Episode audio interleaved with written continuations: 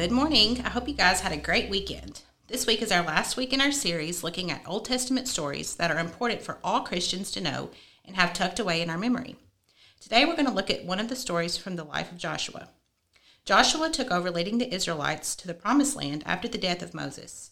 You can read about him and the journey of the Israelites into the Promised Land after wandering in the desert for forty years in the book of Joshua.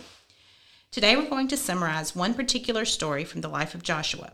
Today we are going to talk about when God made the walls of the city of Jericho fall so the Israelites could overtake the city that God promised them. You can find this particular story in Joshua chapter six. Joshua six, one through five says, "Now the gates of Jericho were securely barred because of the Israelites. No one went out and no one came in. Then the Lord said to Joshua, 'See, I have delivered Jericho into your hands along with its king and its fighting men. March around the city once with all the armed men. Do this for six days. Have seven priests carry trumpets of ram's horns in front of the ark.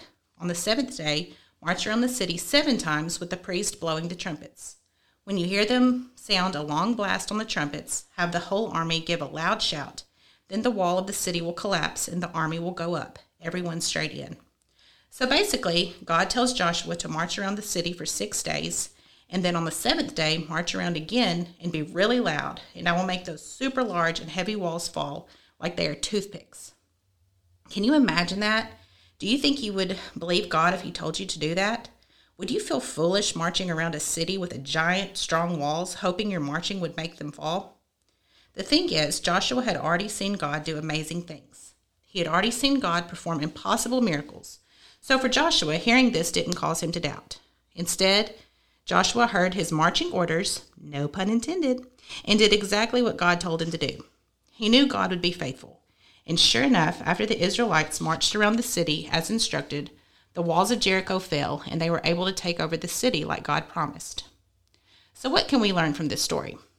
For me, I hear a story like this, and it is a great reminder to me that God is faithful, even when what he is saying doesn't make a ton of sense at the time. God was faithful when he made the walls of Jericho fall. He was faithful when he sent Jesus. He was faithful when he saved my soul, and he will be faithful tomorrow, even if tomorrow means going through something hard or difficult. These Old Testament stories are just constant reminders that God has been and always will be faithful to his promises. Kids, do you think you could believe it if God told you marching around a building would make it fall? Do you think watching the walls fall would have been pretty cool to watch, or maybe a little scary? Parents, has there been a time where God proved his faithfulness to you, even though you might have been a little skeptical? Tell your kids about this time. Pray together and thank Jesus for always being true to his promises.